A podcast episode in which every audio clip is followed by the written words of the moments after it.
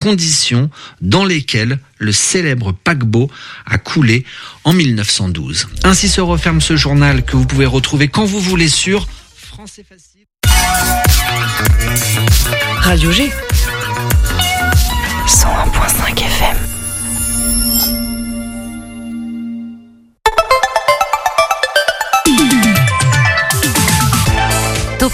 du lundi au jeudi, la quotidienne radio des Angevines et des Angevins avec Pierre Benoît.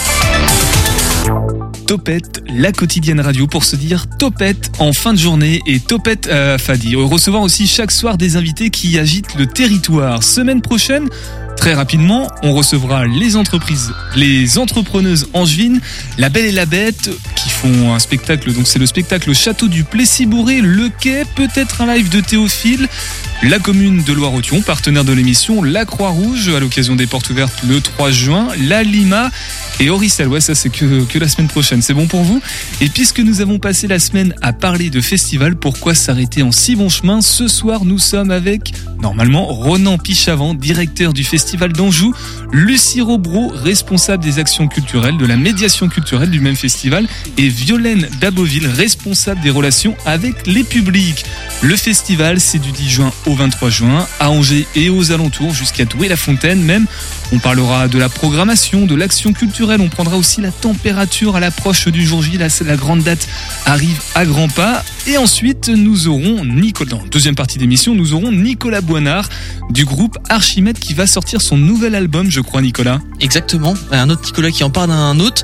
Euh, oui, il sort son album euh, au mois de septembre-octobre et on revient un petit peu sur sa carrière euh, qu'il a menée jusqu'à ici aujourd'hui. C'est une interview qu'on a enregistrée il y a à peu près deux semaines et que voilà qu'on vous propose aujourd'hui dans Topette. Voilà. Et si vous prenez l'émission en cours de route, si vous écoutez en podcast, allez écouter l'ensemble des autres podcasts. Suivez aussi le compte Instagram de l'émission pour découvrir un petit peu de tous nos invités.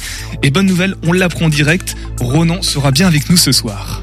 Topette sur le 101.5 avec Pierre Benoît. Mais avant tout ça, un petit point sur l'actualité ici à Angers. Bonjour à toutes et à tous et bienvenue dans votre rendez-vous quotidien d'information locale. Et Nicolas, on commence avec un service d'un nouveau genre qui débarque à Angers. Julien, alias Monsieur Capillaire, est arrivé sur Angers avec un concept tout nouveau. J'ai un cabinet à Angers spécialisé dans la micropigmentation capillaire. Ce n'est ni plus ni moins du tatouage pour le cuir chevelu, pour les personnes, donc hommes et femmes, qui perdent leurs cheveux. Si la micropigmentation euh, ne vous dit rien, c'est une technique qui vise à combler une zone dégarnie chez les personnes qui souffrent euh, d'alopécie ou de calvitie par exemple. Je viens reproduire une ligne frontale sur le devant et c'est vraiment du tatouage avec une durée généralement de 4-5 ans. Un peu comme du, du maquillage semi-permanent. Bah, L'effet il est juste bluffant quoi. C'est une technique encore assez peu connue en France qui se développe beaucoup aux États-Unis, Amérique du Sud. Plus qu'un simple soin pour les cheveux, ce genre de pratique peut se révéler être une vraie thérapie pour euh, certaines personnes. Mon but c'est de répondre à cette problématique-là. Bah, beaucoup de gens souffrent par rapport à ça, beaucoup de femmes aussi, donc très très complexées. Et moi mon but c'est de leur apporter humblement cette aide et de masquer euh, leur, leur perte de cheveux, de les accompagner cette démarche-là parce que euh, la plupart des gens qui viennent me voir ne viennent pas me voir par plaisir quoi. Faut pas hésiter à me contacter. Je consulte sur rendez-vous. Le premier rendez-vous est gratuit. Voilà, ça permet de, rencontrer les personnes, de vous rencontrer et puis faire faire le point par rapport à ça. Toutes les infos sont à retrouver sur les réseaux sociaux ainsi que le, sur le site internet en tapant tout simplement Monsieur Capillaire. C'est sur Insta, c'est sur TikTok, enfin vous connaissez la chanson. Et un bar qui ferme à Angers. Un bar du quartier de l'ESA à Angers, le Blue Monkey, est sous le coup d'une fermeture administrative ordonnée par la ville en cause l'état des locaux qui compromet gravement la sécurité du public selon un arrêté municipal. Une fermeture qui fait suite à un contexte où les riverains se plaignaient déjà du bruit. À ça s'ajoute des... que les services de la ville d'Angers ont constaté que l'alarme n'était pas adaptée à l'activité, que le personnel n'était pas formé à l'évacuation du public. Depuis le week-end du 13 mai 2023, les portes du Blue Monkey au 94 rue Rabelais sont donc fermées à Angers. Un peu de sport maintenant, Nicolas Ça faisait longtemps. Ouais, exactement. La période de Roland Garros arrive à grands pas. Et s'il y a bien un tennisman qui a brillé à Roland Garros et qui vient d'Angers, c'est bien Nicolas Mahut. Après euh, près de 11 mois après leur dernier tournoi ensemble, Nicolas Mahut et Pierre-Hugues Herbert, son compagnon de toujours, reprennent les raquettes. Vainqueurs de 5 tournois du Grand Chelem et des Masters, ancien numéro 1 et numéro 2 mondiaux de la spécialité. Ils se retrouvent sur une épreuve, le Challenger Primoz à Bordeaux, euh, qui les emmènera à Roland Garros à partir du 28 mai pour préparer la quinzaine à Porte d'Auteuil, Mahut et Herbert sont donc engagés à Bordeaux et devraient enchaîner avec Lyon du 21 au 27 mai. Un retour sur Terre au sens propre comme au figuré pour la mythique paire française. Alors Nicolas, quel temps pour ce très long week-end? On se quitte une nouvelle fois pour un long week-end, une fin de semaine qui s'annonce relativement ensoleillée avec cependant quelques passages nuageux et toujours les mêmes températures qui n'arrivent pas à décoller. 8 à 10 degrés dans la matinée et pas plus de 20 degrés dans la journée. Merci beaucoup Nicolas, tu vas faire quoi toi ce week-end? Oh bah ça va faire du tennis hein, comme euh, Nicolas Mahut. Évidemment, et j'en profite pour rappeler, comme hier, que Bruno Longo, un des animateurs euh, de d'Arvest sur le 100.5 FM, écrit aussi des livres. Voilà, sur son temps libre, il sera en dédicace le 9 juin du côté du Leclerc Saint-Jean. Saint-Jean de Linière, Saint-Léger de Linière, je crois que ça a changé de nom maintenant. Bah, en Voilà, tout cas, c'est voilà, c'est l'autre Leclerc, c'est pas le Camus, c'est l'autre. Euh, on va accueillir nos invités maintenant dans Topette. L'invité de Topette sur Radio G. Bonsoir Ronan, Bonsoir. pile poil à l'heure. Oui, je suis désolé. Tout je m'excuse. Vraiment, je suis arrivé juste euh, a- mon timing. Il y a aucun problème, t'es à l'heure euh, malgré tout. Directeur du festival d'Anjou, accompagné ce soir donc de Lucie Robro, bonsoir. Bonsoir. responsable des actions culturelles, de la médiation culturelle du festival, mais aussi de Violaine Daboville, bonsoir, Bonsoir. responsable des relations avec les publics. Nouvelle édition du festival d'Anjou, c'est du 10 juin au 23 juin, tout le mois de juin, quoi, en gros. Différents lieux, Douai-la-Fontaine, le Plessis-Massé, le château du Plessis-Massé, le, toit, le cloître Toussaint, Tout ça. tout ça. le quai, le théâtre du quai, Saint-Barthélemy d'Anjou aussi, c'est la romanerie, je Oui. crois. Énormément de spectacles, bien évidemment, un concours des compagnies, des actions culturelles évidemment pour faciliter l'accessibilité, faire parler et amener le public, tous les publics, des soirées sur mesure, billets solidaires, mobilité douce, éco-responsabilité, on va en parler tout à l'heure. Mais avant toute chose, imaginons, ça peut arriver, une personne qui ne connaisse rien du tout du festival. Je me tourne vers toi, Ronan. Euh, c'est quoi son histoire euh, d'un mot au Festival d'Anjou Maintenant, c'est bien ancré quand même? Ouais, c'est une très bonne entrée en matière. Et j'aime bien cette, question-là, parce qu'on on recommence souvent quand on est euh, sur des émissions diverses et variées. Et, là, sur Radio G, d'ailleurs, plaisir euh, l'équipe du Festival Joue de revenir ici à, à Radio G évoquer ce, festival. C'est une très bonne question. Alors, juste une petite précision. on, est sur du euh, 10 juin au 6 juillet. hein. Ah, c'est aussi juillet, d'accord. 6 juillet, oui, oui, on est, on est un peu, euh, on est un peu euh, sur un marathon euh, sur ce festival-là. Alors le Festival Joue, c'est quoi? C'est un festival de théâtre euh, qui associe le patrimoine et avec les plus grands auteurs et les plus grandes euh, distributions euh, de théâtre en France. On est le considéré comme le deuxième festival de théâtre de France après Avignon. Il a 73 ans, donc ça reste encore un jeune festival, hein, encore plein de choses à, à inventer. Euh, on est sur donc euh, une période d'à peu près d'un mois. Il y a 26 spectacles cette année, 33 représentations. On joue donc en extérieur, en intérieur également. Euh, L'idée, c'est de créer une magie aussi avec le spectateur à découvrir euh, un auteur, une mise en scène, euh, des comédiens, des comédiennes, dans un cadre assez magique. Euh, tu l'as évoqué tout à l'heure, le château du Plessis-Massé, le cloître Toussaint, les arènes de la Fontaine. Et on a des lieux un peu plus euh, intimistes en salle puisqu'on a des fois des contraintes liées à des aspects techniques pour les, les spectacles qu'on accueille. Euh, au Théâtre Le Quai, euh, le Grand Théâtre d'Angers qui va de nouveau encore nous accueillir, et euh, le Petit Théâtre de Voilà-du-Bay, et également, j'ai oublié, le Théâtre Le Dôme à Saumur, entre autres. Et tu parlais de la romanerie, c'est un nouveau site, c'est la deuxième année, où là c'est le chef d'entreprise de, de la romanerie qui souhaite accueillir ce festival, et donc qui met le billet sur la table pour pouvoir nous accueillir. Donc voilà, c'est un festival euh, multiple, euh, casquette au niveau euh, théâtral. On est sur différentes ver- versions. On a on a du théâtre du boulevard, on a du théâtre euh, contemporain, on a du classique, on a du euh, de l'humour, on a des seuls en scène, on a des spectacles un peu plus intimistes, on a des spectacles à thème. Donc voilà, c'est une, une diversité euh, assez assez assez assez riche sur ce sur cette édition. On a un directeur artistique Jean-Robert Charrier qui est là donc depuis sa troisième édition. Et cette année, je pense qu'il a vraiment euh, réussi à asseoir euh, sa patte artistique. Ça s'est prouvé avec l'ouverture de la billetterie qui est à peu près une semaine, où pas mal de spectacles ont, ont bien remplis. Il nous reste plein de places encore. hein. On a plus de 8000 places encore en vente. Donc n'hésitez pas à, aller, à foncer à, à la billetterie du Grand Théâtre ou sur le site du festivaljou.com. Il reste des places avec en plus euh, vraiment un choix très multiple. C'est vraiment une, il y a, y a une alchimie sur, ce, sur cette programmation. C'est très diversifié et très riche. Après, je laisserai certainement Violaine et, et Lucie en parler aussi autour de ces spectacles-là, mais sur les propositions qui sont faites d'un artistique, n'importe quel spectateur ou non spectateur, que vous soyez habitué du théâtre ou pas, on sait qu'il y a que 7% de la population qui va au théâtre. On aimerait que peut-être demain il y en a 10 ou 15%, mais en tout cas sur la proposition qui est faite là sur le festival on joue, il y a vraiment euh, de quoi euh, satisfaire un public le plus large possible. Famille, enfants, adultes. euh, Il y en a pour tout le monde. il y en a pour tout le monde. Et Justement, puisqu'on évoque euh, la programmation, on pourra peut-être pas évoquer toutes les dates, euh, énumérer toutes les dates, parce qu'il y en a beaucoup, beaucoup, jusqu'au 6 juillet, du coup. Tout à hein, fait. voilà, du 10 juin au 6 juillet, précisément.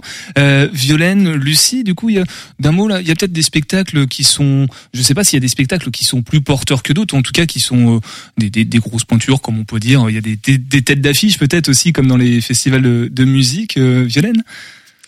Euh, oui. Alors on va accueillir par exemple euh, le Cendrillon de Joël Pomera, euh, qui est une suite euh, de l'année dernière. On avait eu le plaisir d'accueillir trois de ses précédents spectacles. Ça ira fin de Louis, Contes et légendes et Le Petit Chaperon Rouge de Joël Pomera par la compagnie Louis Brouillard, donc euh, porté par Joël Pomera.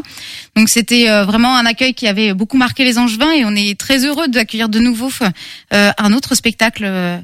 Euh, de cette de cette troupe. Donc on accueillera Cendrillon le vendredi 16 juin, le samedi 17 et le dimanche 18 au Grand Théâtre euh, d'Angers et notamment euh, avec un accueil particulier le dimanche à la fois pour les familles mais aussi pour les personnes déficientes visuelles puisque ce sera accessible en audio description. On aura peut-être le temps d'en reparler tout à Oui, l'heure. ça, on pourra en reparler tout à l'heure. Euh, Donc là, c'est un spectacle parmi tant d'autres. Euh, Il y en a un autre euh, qui, qui a retenu mon attention simplement parce qu'il y a un metteur en scène, le nom d'un metteur en scène qu'on qu'on a, dont on a entendu un petit peu parler dans cette émission et puis Angers. C'est le spectacle La Campagne, mis en scène par Sylvain Maurice. Oui. Euh, qui veut rappeler qui est Sylvain Maurice? Sylvain Maurice, aujourd'hui, c'est le, c'est le directeur par intérim euh, du théâtre Le Quai, qui a remplacé euh, Thomas Joly, euh, qui l'a vraiment euh, par intérim. Le, le, le, terme est, vraiment approprié, puisqu'il est là vraiment pour faire la transition. Je crois que c'est aujourd'hui ou demain, d'ailleurs, euh, les, les auditions pour les, euh, le, le, le futur ou la future euh, directeur ou directrice de, du, du théâtre Le Quai. Donc Sylvain Maurice, qui, euh, en échange avec Jean-Robert Chahi, notre directeur artistique, a dit bah, j'ai monté la campagne, j'ai envie de le rejouer euh, euh, évidemment au quai. J'ai pas de créneau, euh, j'ai pas forcément aussi euh, prévu euh, en termes de dispo pour euh, entre autres les comédiens dont Isabelle Carré ou Manon euh, Clavel. Et en fait ils ont réussi à trouver euh, un petit créneau, tout petit créneau. Euh, ils terminent le, le concours de compagnie, on y reviendra certainement. Et voilà donc on est heureux aussi d'associer le directeur par intérim avec le directeur artistique, de mélanger le quai et le public du quai avec la proposition souvent du, du Festival Joue on, on, on va rarement euh, au, au théâtre Le Quai. On est souvent on dit souvent que les publics sont pas forcément les mêmes, mais là on va les croiser. Et là c'est aussi super intéressant. C'est ça aussi l'enjeu et c'est aussi notre mission nous du festival, mais également du quai, de, de couper et de casser un peu ces images là. Un peu, euh, on, on catégorise un peu le, le public. Alors le public ne nous appartient pas ni au quai ni au Festival Joue et d'ouvrir ces portes là et de, et de faire ces croisements. Là c'est intéressant quoi. Et c'est une, une, je pense à ça là en fait depuis trois ans. C'était un petit peu en mode dégradé, j'imagine, l'organisation du, du festival. Là, on est sur une première édition 100% post-Covid. Lucie, j'imagine que ça simplifie les choses euh, d'un point de vue euh, médiation culturelle. C'est bon, il y a, il y a plus de masques euh, à coup sûr là cette fois. C'est Oui, complètement. C'est beaucoup plus simple et puis euh, ça fait du bien aussi de retrouver une organisation plus euh, classique, on va dire, ce qui permet de nous réorganiser nous aussi et de pouvoir proposer cette année euh, plus d'actions culturelles que, l'année précédente. C'est une belle édition cette année. On va réussir à toucher, euh, enfin, on propose des actions en tout cas pour euh, plusieurs publics, en tout cas assez diversifiés, que ce soit euh, les jeunes qu'on essaye d'accompagner sur le temps du festival, mais aussi de favoriser l'accessibilité. Violaine parlait de l'audio-description, par exemple, tout à l'heure. Le tout public avec des temps un peu privilégiés de découverte de l'envers du décor, comme euh, disait Ronan. Le festival d'Anjou, c'est un festival de plein air qui joue également dans des lieux de patrimoine. Et ça nous tient à cœur aussi de valoriser ces, euh, lieux euh, dans lesquels on travaille aussi toute l'année. Et, voilà, donc plein de d'actions diverses et variées euh, Eh ben, qu'on va pareil. proposer. C'est pareil, on pourra peut-être pas toutes les, les dire, mais on donnera au moins quelques exemples là dans quelques instants sur le 101.5 FM. Donc on va parler de la médiation culturelle et puis des, des à côté, de l'accessibilité du, du festival, puis aussi où prendre les billets puisqu'il reste encore beaucoup de place, nous disait Ronan. On fait juste une petite pause musicale avec ce bruit Super Léon qu'on aura en live le 31 mai dans cette émission.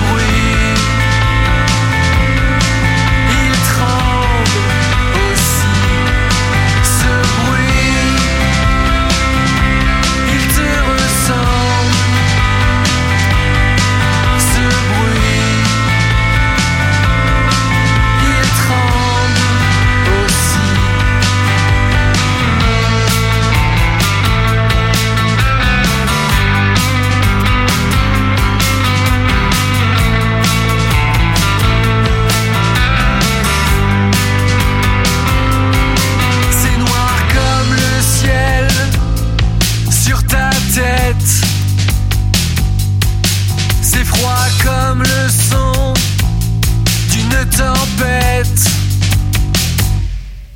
Et ça tape plus fort à l'intérieur, pourtant personne ne rentre et personne ne sort. Et cette trappe qui s'ouvre juste sous ton cœur. Super Léon sur le 101.5 FM avec le titre Ce bruit Super Léon qui sera en live dans Topette le 31 mai dans deux semaines. Topette avec Pierre Benoît sur Radio G. Et ce soir, nous sommes donc avec euh, Ronan, Lucie, Violaine, euh, donc respectivement directeur du Festival d'Anjou, responsable euh, des actions et de la médiation culturelle et responsable des relations avec les publics. On a parlé un petit peu du festival, de la programmation aussi. On a commencé à parler du coup des à côté. On va développer un petit peu le sujet, principalement avec toi Violaine et toi Lucie. On, on parle alors. Ronan l'a dit tout à l'heure, hein, ça prend toujours, je sais plus qui l'a dit, mais en tout cas le, le festival prend lieu dans un écrin de patrimoine, donc on pense forcément au château du, du Plessis-Massé, mais aussi des arènes à Douai-la-Fontaine. Donc il y a des à côté, il y a des possibilités de visiter, je crois, les lieux. C'est toi, Lucie, qui me disais ça. Euh, en gros, on, on peut voir le spectacle et avoir un billet augmenté. En gros, c'est ça. Hein? Oui, c'est ça, c'est de proposer un peu comme euh, des petits bonus pour euh, prolonger l'expérience euh, du festival, soit en amont, soit après le spectacle, effectivement. Et euh, à il y a certaines dates, par exemple pour le spectacle de François Morel avec euh, Tous les marins sont des chanteurs. Il y aura une proposition oui, de découverte à la fois des coulisses de la scène, du plateau, et d'essayer de tisser un lien aussi entre la thématique du spectacle et euh, l'histoire du château du Plessis-Massé. Euh, voilà, donc c'est de réussir à allier ces deux mélanges-là, patrimoine et théâtre. Et il y a deux autres spectacles dans la même veine. On a fait ce show aussi sur Berlin-Berlin et euh, sur euh, Don Juan qui a lieu le 6 juillet. Et pourquoi faire ça du coup? Ça permet de d'attirer un peu plus facilement un, un nouveau public, peut-être euh, Violaine, euh, ce- il y a- ou c'est simplement se dire bah c'est bête de voilà il y a, un- il y a un- il y a un magnifique endroit autant faire profiter euh, pleinement le, le public. Euh, oui, l'idée c'est plutôt effectivement de permettre aux spectateurs euh, du Festival d'Anjou qui euh, fréquentent ces lieux parfois tous les ans, euh, le château du Plessis-Massé, mais les arènes de Douai-la-Fontaine, on en parlait, euh, et qui y viennent exclusivement à cette occasion du festival de découvrir euh, ce lieu de patrimoine. C'est aussi un des enjeux du festival que de redécouvrir dans un contexte complètement différent via euh, un spectacle, de redécouvrir ces lieux, de les redécouvrir aussi en nocturne. Et bien euh, voilà pour compléter cette idée-là euh, de leur permettre euh, des visites qui sont effectivement des visites express. Donc c'est des 20 minutes pour euh, euh, découvrir ces lieux. Et c'est vrai qu'on parlait des arènes de Douai-la-Fontaine, c'est un bon exemple parce que beaucoup euh, y vont en pensant que ça a pu être des arènes gallo-romaines et ça n'a jamais été le cas. Et là pour le coup, euh, Ben voilà, moi le premier. voilà. Je l'apprends en direct là ce soir. Et effectivement, l'animateur du patrimoine de Douai-la-Fontaine, euh, avec lequel on travaille là pour la première année, va proposer une, une découverte sur 20 minutes de, euh, de, ces arènes à destination des spectateurs qui vont voir chers parents euh, juste, à, donc, euh, juste avant le spectacle. Et, pour du coup les visites de, des coulisses, c'est encore en plus ou c'est vraiment inclus dans, la même formule, Lucie, Violaine, ou, c'est des choses en plus? C'est des choses en plus, on le propose pas euh, lors de toutes les soirées par exemple. C'est vraiment il y a des euh, spectacles spécifiques où là où nous aussi ça nous semblait pertinent de proposer quelque chose qui puisse faire le lien entre le patrimoine et euh, la pièce qui est jouée le soir. Et puis en fonction des possibilités aussi, parce que euh, les, le château est aussi, au- je pense au château du Plessis-Massé, mais euh, certaines salles sont occupées aussi. euh, Il y a les compagnies qui viennent s'installer, répéter.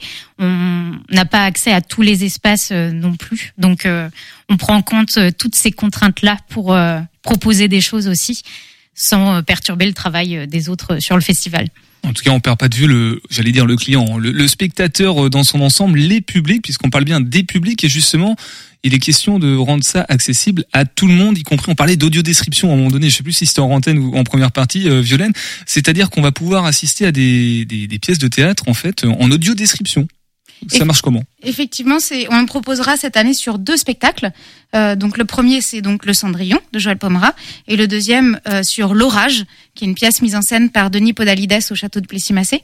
Et sur ces deux pièces euh, est proposé donc euh, un accueil pour les personnes euh, déficientes visuelles, donc mâles ou non voyantes, qui vont pouvoir arriver beaucoup plus tôt euh, en soirée, euh, pouvoir de faire une visite tactile des décors et des costumes euh, de pouvoir, si c'est possible, alors voilà, là c'est en, en cours d'organisation, plus pour des questions d'organisation et de... Il reste un mois, hein, je veux pas mettre la pression, mais euh, Ouais, mais ça, on est bien encore. euh, plutôt sur des questions de voilà de timing, mais de rencontrer au- aussi les comédiens pour pouvoir faire des liens entre les personnages et les voix avant que la pièce commence et de faire une découverte tactile des décors. Euh, et puis après, par la suite, euh, à l'instar de tous les autres spectateurs, ils vont s'installer dans les gradins. Ils seront fournis à un casque dans lequel ils vont entendre donc cette audio description, cette petite voix off qui va venir se glisser entre les dialogues et permettre de comprendre tous les éléments euh, euh, visuels euh, de la pièce. Une voix off en, en temps réel ou pas? Parce que des fois, il y a quelques imprévus euh, sur scène, même si on les voit pas. Ouais, effectivement, on a donc une audiodescriptrice professionnelle qui euh, est présente.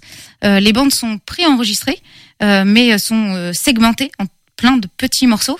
Et du coup, voilà, elle, elle va envoyer pour que effectivement, quel que soit le timing de la pièce, qui est effectivement chaque soir différent, eh bien, ça puisse réellement se glisser dans le- les blancs euh, des dialogues et puis être le plus euh, euh, voilà compréhensible possible.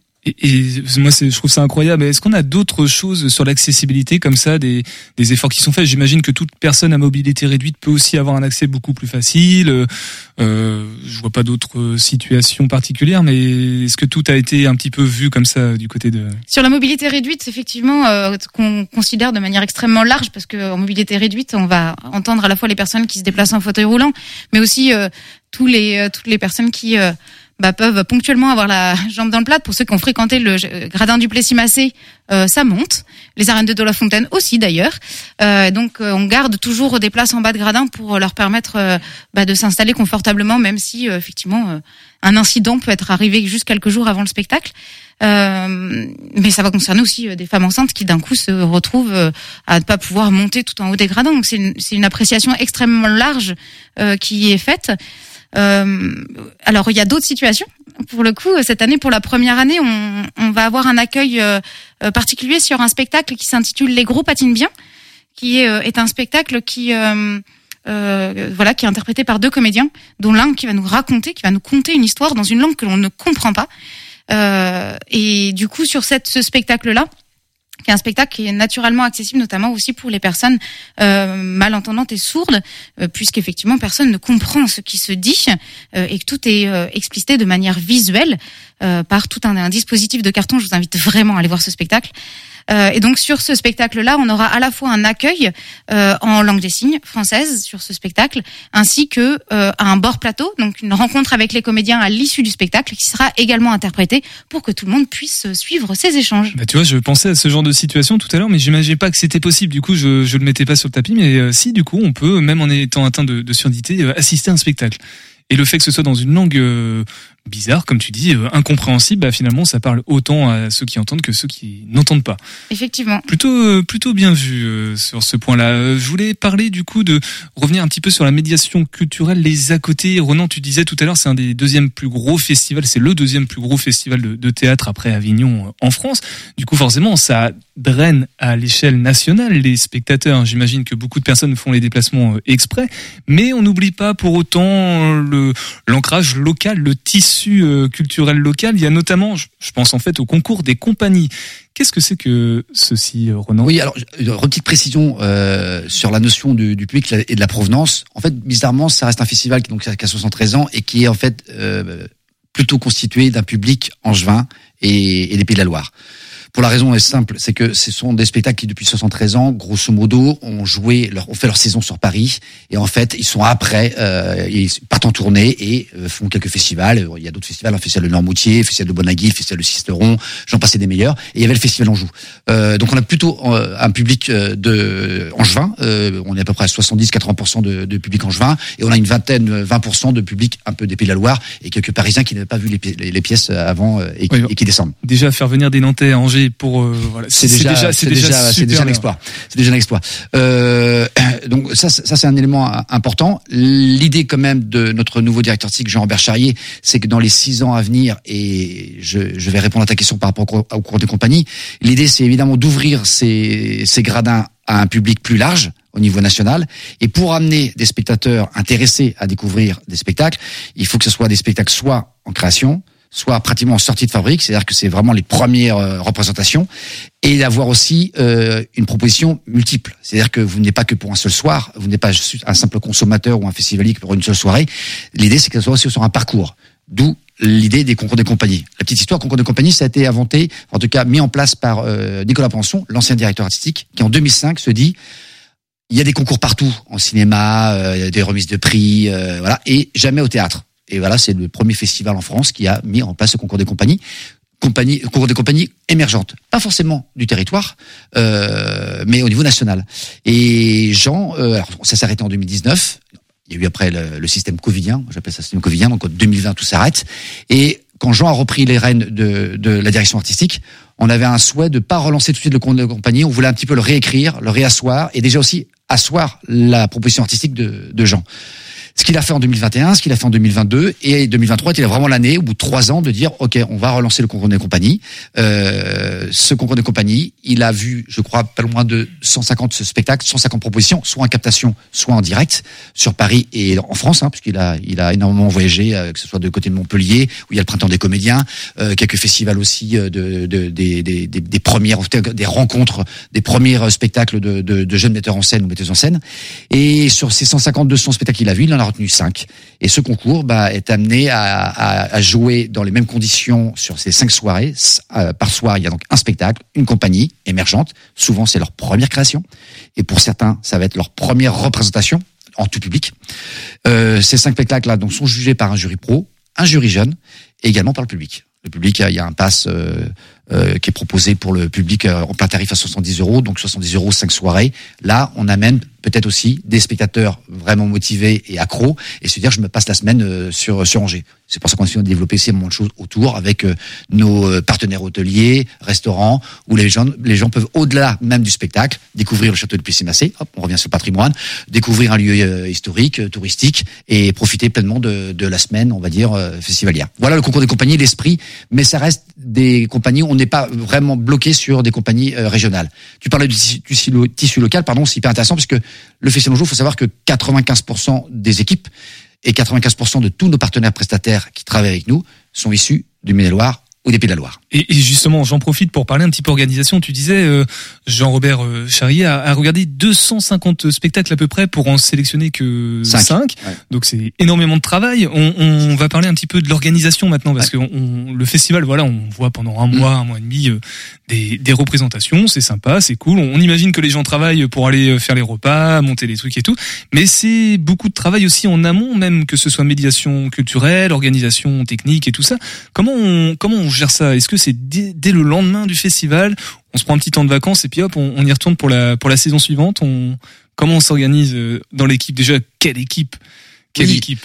Euh, je, laisserai après Lucie et Violaine sur des cas vraiment pratiques par rapport à leur, à leur, à leur pôle. Euh, de façon assez générale, dès que le festival se termine, on réattaque sur l'édition euh, suivante. Et je dirais même, c'est que pendant l'expérience, l'édition de, de, là de cette année 2023, on sera déjà en train de projeter sur 2000, euh, 2024. Donc ça c'est premièrement, en fait, on ne s'arrête jamais. C'est un truc, euh, c'est un cycle. C'est pour ça qu'on a l'impression des fois que c'est assez répétitif, mais en fait c'est hyper intéressant parce qu'en fait on apprend toujours, on invente toujours, on, on, on se projette toujours, et c'est ça qui est, qui est- qui est fort. C'est une équipe à l'année, on est grosso modo trois ou quatre à 100% uniquement pour le Festival Anjou, parce qu'on a une structure qui s'appelle Anjou Théâtre, qui gère le, château de Plessis-Massé, euh, qui gère d'autres activités aussi euh, dans, la structure, et qui gère aussi le, le, le- Festival Anjou. Donc l'année, on est trois ou quatre, et à partir de grosso modo février-mars, les équipes commencent à se renforcer, équipe technique, et puis euh, communication, euh, relations avec les publics. On monte en fait grosso modo sur la préparation et l'exploitation. On arrive à peu près à 200 personnes. Sur les 200, il y a à peu près aussi 50 bénévoles qu'on a qu'on a impliqués aussi euh, dans, dans l'organisation depuis quelques années aussi. Beaucoup d'habitants du, du château de Plessis-Massé, pas de la commune pardon du Plessis-Massé. Et donc ces équipes-là, c'est voilà, c'est pareil, c'est une alchimie, c'est un mixte entre euh, des savoir-faire multiples, divers et variés. On a du jeune, du moins jeune, on a des gens qui ont l'expérience, moins d'expérience, et aussi il y a beaucoup de passation. On, on forme, on accompagne aussi beaucoup d'alternants, beaucoup de stagiaires. Voilà, c'est un, un melting pot, c'est euh, c'est un chaudron euh, qui bout, euh, qui est tout le temps en, ébullition euh, et qui donne sa force aussi, qui est super intéressant. Ça reste encore un, festival familial. On n'est que 200.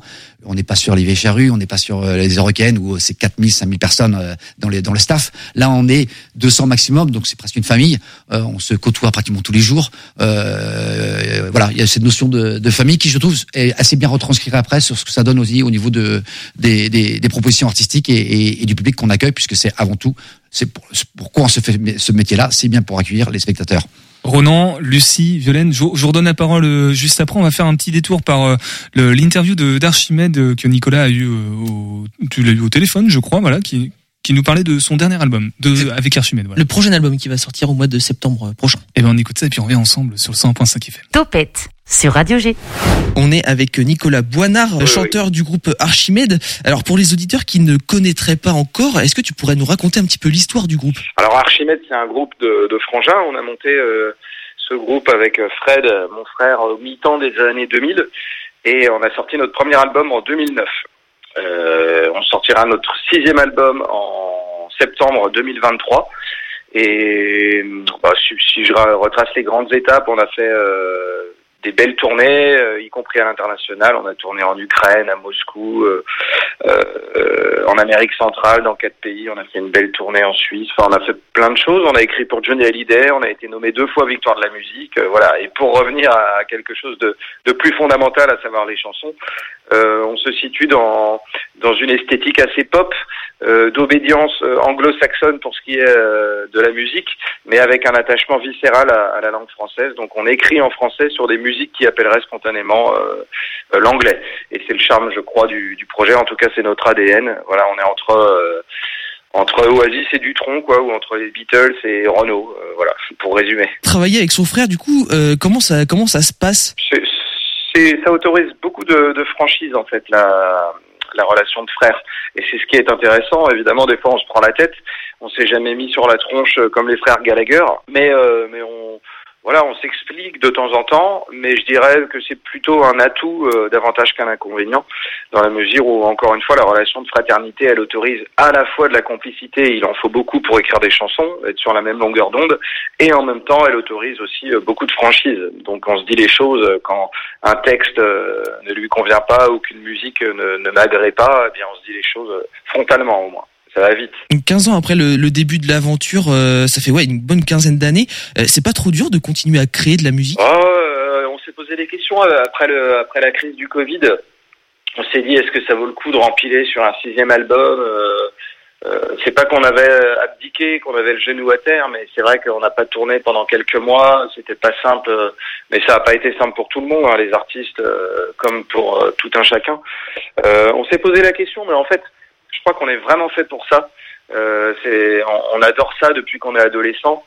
Et il n'a jamais été vraiment question d'a- d'arrêter, puisque de toute façon, même si on se disait on arrête, les chansons, elles viennent naturellement à nous.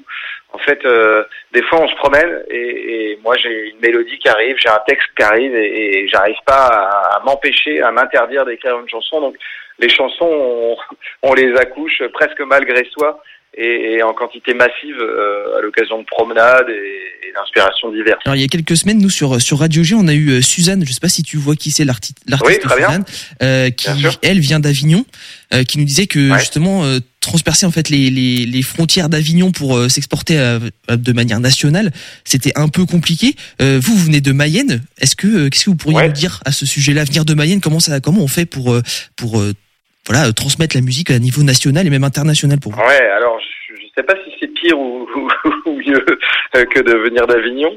Euh, en tout cas, une chose est sûre, c'est qu'on est attaché à, la Mayenne.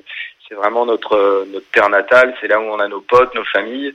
C'est là où on vit encore euh, et qu'on a nos, attaches. Donc on est très attaché à ce département. Après, c'est pas évident peut-être dans la mesure où, quand quand ça a vraiment pété pour nous, qu'on faisait les, qu'on était nommé aux victoires de la musique, qu'on faisait les taratata, les émissions de Ruquier, là on n'est pas couché, ce genre de choses. Il eût fallu, on le sentait bien, et c'était le, le- la demande de notre maison de disques qu'on qu'on habitait à, Paris. Euh, mais en fait, on, on se plaît vraiment trop à Laval pour répondre aux sirènes, euh, des, aux chants des sirènes parisiennes. Euh, ça, sans doute qu'on a été un peu tributaire, un peu victime de de cette euh, volonté de, de, de rester à vivre en Mayenne et de pas être dans les mondanités parisiennes. Euh, mais, mais je crois que c'est important aussi d'avoir un, cadre de vie et puis on, on a cette chance inouïe de vivre de notre passion qui est en, même temps notre métier. Donc euh, nous on n'a pas besoin de, de, de faire des zéniths et tout du moment qu'on peut vivre de notre métier c'est le top. Et est-ce que justement venir de Mayenne, c'est pas votre source d'inspiration principale justement? Est-ce que si si vous habitiez à Paris ou que vous déménagiez, est-ce que ça serait pas euh, l'âme de la de votre musique qui, qui partirait un petit peu Je dirais pas ça. Euh, je pense pas que, que la Mayenne a quoi que ce soit à voir dans, disons, dans, dans les thématiques euh, qu'on, qui sont les nôtres dans les chansons. Euh, par contre, c'est vraiment un lieu de qui est propice à l'oisiveté en fait. Il n'y a pas moult propositions, il se passe plein de choses en Mayenne. C'est vraiment une terre de, de culture comme plein de territoires en France, mais mais on n'est pas happé dans un flux continu de voilà d'informations. De... Ça reste un département où il fait bon vivre, où on a le temps de se poser, et, et c'est de ce point de vue-là que que, que voilà qu'on peut trouver l'inspiration. Ça ne ça peut favoriser l'inspiration, mais ça va pas nous orienter vers des thématiques. Voilà, on est sauf peut-être une chanson comme comme dit le nous, où on parlait vraiment de, de la difficulté de faire son coming out en, en Mayenne, par exemple. C'est vrai qu'on reste dans un département euh, rural et quand on vient non pas de Laval, mais euh, mais d'un d'un petit village euh, en Mayenne, bah, c'est c'est pas évident de, de faire son coming out aujourd'hui, encore dans les territoires un peu reculés. Donc voilà, il y a quelques, on, on parle de de ce qu'on vit aussi. Mais, mais les thématiques sont beaucoup plus larges, heureusement, que, que, que, que le territoire de la Mayenne. Donc là, vous êtes euh, ce soir sur Radio G euh, pour nous parler de- du nouveau projet. Euh, Comment ça s'est passé le processus de création de ce, de ce sixième album? Les chansons qui viennent à nous. Euh, on a, on a, on s'est laissé vraiment, on s'est laissé faire, je dirais en quelque sorte. Les chansons, elles sont nées post-Covid parce qu'on était vraiment plongé dans une espèce d'état de sidération au moment de la crise sanitaire. Et c'est venu un petit peu après. Voilà, euh, ça s'est échelonné sur sur plusieurs mois la création des chansons et puis on a lancé une, une campagne de crowdfunding à l'automne 2022 grâce à quoi on a pu financer le, le prochain album qui sortira l'automne prochain. On a récolté presque 70 000 euros donc ça montre l'attachement et la confiance que que les fans d'Archimède, j'aime pas ce mot de fans, mais disons les, les- nos soutiens euh, qui ont toujours été là nous, nous témoignent. Euh, donc c'est à la fois très touchant et, et- et génial dans la mesure où ça nous a permis de, de faire l'album qu'on qu'on rêvait de faire, voilà, qu'on fantasmait. Donc on a pu mettre des cuivres, des chœurs de des chœurs de, de filles, des, des, des super claviers. euh, Il y, a, il y a plein de choses. C'est un disque riche, quoi, qui sonne vraiment pop. euh, on a, et puis on va tourner un clip prochainement. Voilà, on a on a on a pu fi- financer et réaliser l'album qu'on rêvait de faire. Est-ce qu'il y a un thème principal? Est-ce que c'est quoi l'objectif? Peut-être un message qui va être porté euh, par cet album? Alors il n'y a pas de il a pas de message en tant que tel. Il y a quelque chose qui me traverse euh, et presque malgré nous, c'est justement la, la- notre relation de fraternité, de complicité, notre volonté de toujours en découdre, euh, bien que l'âge euh, bah, nous, nous nous rapproche euh, de, de de la retraite, même si on a on n'a pas trop envie de la de la prendre euh, quand on est artiste. Et, et je dis ça, on a on a un peu plus de 40 balais, mais, je veux dire dans ce métier il y a beaucoup de jeunisme et donc euh, passer 40 ans euh, dans la musique, c'est malheureux à dire, mais on peut presque être euh, un produit périmé et c'est pas du tout notre cas. On a encore mille choses à dire et, et on les dit justement dans, dans, dans ce prochain album. C'est on parle de, de notre enfance, de notre adolescence, des planches qu'on a toujours envie de fouler, euh, même si c'est de plus en plus difficile parce que encore une fois un sixième album, on a moins de médias. On, sera pas nommé aux victoires de la musique avec ce sixième album. Il y a peu de chance en tout cas, alors qu'on l'a été sur les deux premiers. euh, euh, mais, mais voilà, le, les médias c'est une chose. Le plus important c'est d'avoir encore des choses à dire et d'aller euh, euh, à la rencontre de son public en tournée. Les gens sont là, ils, viennent toujours nous voir dans les salles de 300-400 personnes et, on a cette chance euh, qui est dingue de pouvoir continuer après 15 ans de métier de, de faire ce, ce travail-là. Donc euh, voilà, ça parle un petit peu de tout ça en fait euh, l'album. Et puis il y a toujours des titres un peu potaches et, des titres un petit peu plus en creux. C'est un album, je dirais, en sinusoïdal, en, grand 8, il y a des émotions euh, qui emmènent l'auditeur vers le rire et d'autres vers vers euh, le, le questionnement, vers euh, vers le chagrin. Euh, voilà, c'est Archimède, c'est c'est un peu comme Renaud ou Dutronc. Il y a des chansons très graves et des chansons très potaches. Est-ce que ce serait pas l'album de la maturité, comme diraient souvent les, les journalistes quand il y a un album qui sort après, euh, quand un Ouais. artiste sort un, un album après quelques années d'absence Alors non, j'espère que c'est toujours l'album de l'immaturité. Euh, je, je crois que c'est très important de garder un pied dans l'enfance quand on est euh, un créateur, un auteur de chansons ou un écrivain. Euh, je pense que tout euh, tout procède, tout vient de l'enfance. Et la maturité, euh, je crois vraiment quand on est artiste, c'est pas quelque chose après quoi il faut courir. Je, je, je, je crois que les meilleures chansons qu'on a écrites, c'est en allant puiser dans nos tréfonds intérieurs et, et justement dans l'enfance. Donc euh, je revendique l'album de, de l'immaturité plutôt que l'album de la maturité. Ah bah c'est ça, on va, on va dire que c'est l'album de l'immaturité. Donc un disque qu'on pourra retrouver, alors c'est ça, c'est en septembre prochain, il me, il me semble, c'est ça? Ouais, ce sera une sortie euh, nationale a priori tout début octobre et une sortie euh, pour les, les contributeurs qui ont acheté le disque en amont euh, dès la, la mi-septembre. Est-ce qu'on peut euh, encore contribuer à la cagnotte ou est-ce que c'est une cl- cagnotte qui est, clôturée? Non, non, c'est terminé. On avait vraiment expliqué aux gens que c'était par ce seul biais qu'on pouvait euh, se procurer l'album. Et, ce qui est amusant, c'est qu'on va pas les trahir. En fait, on pourra trouver l'album, mais pour ça, il faudra venir nous voir en tournée. Et on le vendra exclusivement euh, en, en cul de concert, comme on dit, c'est-à-dire à la fin de nos concerts. Et de toute façon, il y a de moins en moins de disques. Faut bien le reconnaître dans les dans les les, bah, les Fnac, les Cultura, les, les espaces culturels Leclerc, tous ces magasins qui, qui, qui vendent encore des disques, mais c'est qui se sont réduits, hélas, les rayons de disques comme des pots de chagrin. Donc, on se dit que c'est c'est un concept assez amusant de de- d'être directement du consommateur, euh, du producteur au consommateur, et on les vendra euh, à la fin de nos concerts, nos albums, maintenant. Euh, Merci Nicolas d'être euh, passé sur les antennes de, de Radio G et de l'autre radio. 18h10, 19h, Topette sur Radio G. Merci beaucoup Nicolas pour euh, cette interview de Nicolas. Très sympa les Nicolas. Ça, bah, ça fait plaisir. voilà, comme ça. Euh, placement de produit pour euh, les, tous les Nicolas de France qui nous écoutent, les Nicolas d'Anjou. Nous sommes, nous, toujours avec euh, Ronan Pichavant, Lucie Robro, Violaine Daboville, euh, l'équipe euh, La Crème euh, du Festival d'Anjou. Non, non, non, ils sont tous. Il y en a 17 en tout. hein. On l'a, voilà, je l'ai appris en antenne. Euh, L'édition, donc, du 10 juin au 7 non, 6 juillet précisément, et dans différents lieux. Alors on a parlé un petit peu de tout, on a parlé des médiations culturelles, mais je crois qu'il y a encore pas mal de choses à dire au, au point de vue médiation culturelle. On sait maintenant que les arènes de, de La Fontaine ne sont pas des arènes gallo-romaines, et ça c'est le genre de choses qu'on peut apprendre dans les à côté du festival, en plus du, du- des spectacles. Lucie, je sais pas si tu voulais repréciser des choses par rapport à, à des actions qui peuvent être menées en plus, ou, ou des choses concrètes. Tout à l'heure on, on évoquait les grandes lignes, mais il y a peut-être des exemples concrets avec euh, des, des structures euh, voilà, sur, le, sur le territoire avec qui des choses se font.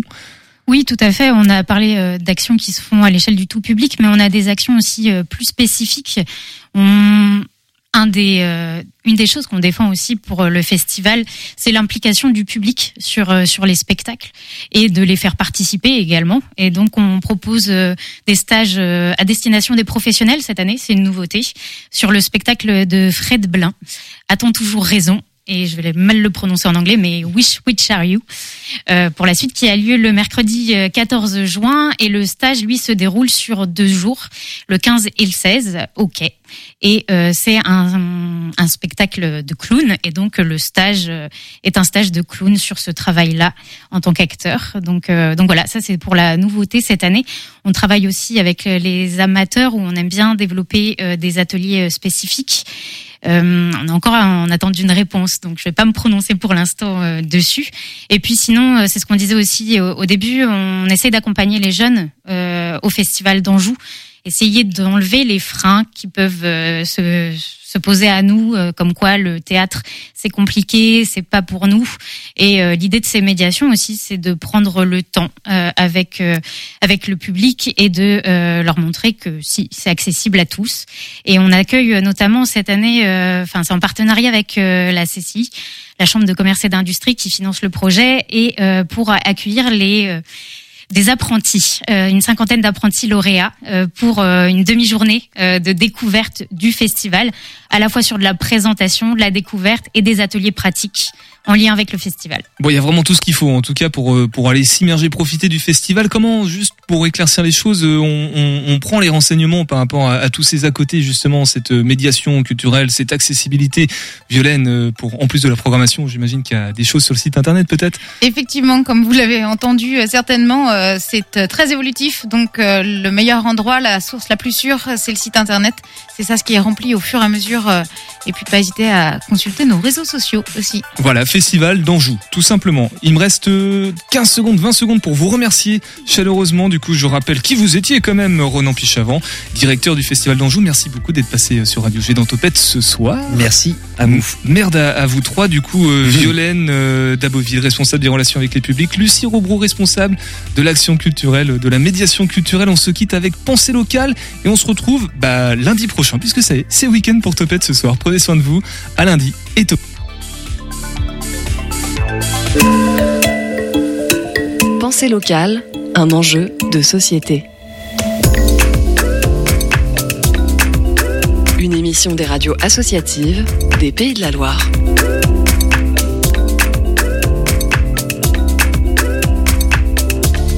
Un sujet réalisé dans le cadre du dernier rendez-vous végétal village, sixième édition, qui s'est déroulé euh, sur les terres de Noyon Village. Et j'ai à côté de moi monsieur Alexis euh, Cochereau, qui œuvre au sein d'une association, l'Union des CUMA Pays de Loire. Pour nos auditeurs, peut-être rappeler ce qu'est une CUMA. Donc une CUMA, ça signifie coopération d'utilisation du matériel agricole. Donc ce sont en fait des agriculteurs qui euh, mutualisent euh, leurs moyens pour acheter en commun du matériel. C'est une association, il faut être au moins quatre personnes dans le membre du bureau, c'est-à-dire qu'il faut un président, un vice-président, un trésorier, un secrétaire. C'est pour ça qu'il faut au moins entre quatre personnes pour pouvoir monter une CUMA. Euh, L'intérêt d'une CUMA, c'est que les coûts des matériels euh, sont assez élevés. Certains matériels, on n'utilise que quelques semaines par an et qu'on peut euh, mutualiser donc le coût d'achat et ses coûts d'utilisation. Mais c'est début des années 1900 où les premières CUMA ont existé.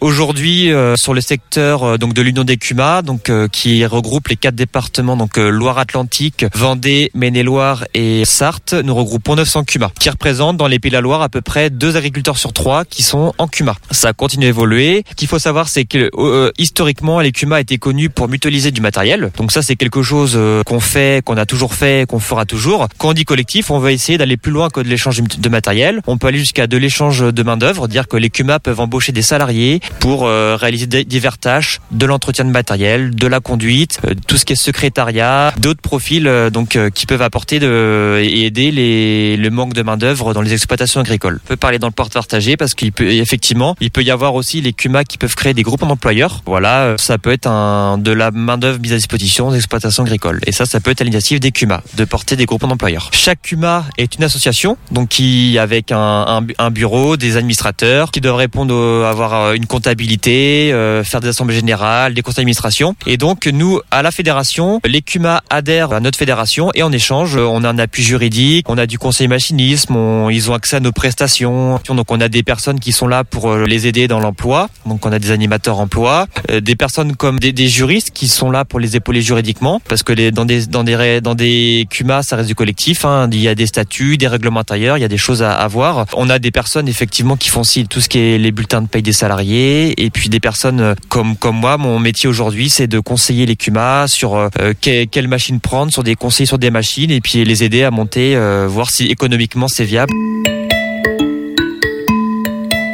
Les gros tracteurs sont des outils qui coûtent très cher. La plupart du temps, un agriculteur a besoin d'une machine forte puissance que pour quelques heures ou quelques hectares par an. Et dire que le, le reste du temps, il peut utiliser un gros tracteur pour utiliser, pour euh, utiliser des outils qui nécessitent pas forcément une forte puissance. Et du coup, voilà, c'est qui dit tracteur de forte puissance, dit tracteur qui consomme plus et qui peut potentiellement user plus rapidement l'outil qui est attelé derrière. Mais ce qu'il faut pas oublier, c'est que les CUMA doivent répondre à tout type d'exploitation. Donc c'est pour ça que même l'adhérent qui a une petite exploitation, euh, très peu d'hectares, euh, a sa place en CUMA, même pour des, des tracteurs de 70 chevaux, pour des, des outils qui sont euh, peu larges. Donc là, tout, tout agriculteur peut y trouver sa place. On n'est pas dans la recherche et développement, donc euh, on n'a pas de, on- n'est pas un laboratoire qui faisons des tests, qui testons des choses. Par contre, on est là pour investir peut-être dans du matériel. Euh, on, on a un, un banc d'essai tracteur qui permet de pouvoir que chaque agriculteur puisse passer son tracteur. Et d'ailleurs, on peut les conseiller sur des plages d'optimisation euh, de régime moteur pour savoir à quel régime moteur l'agriculteur doit travailler pour faire des économies de carburant. On a beaucoup de bâtiments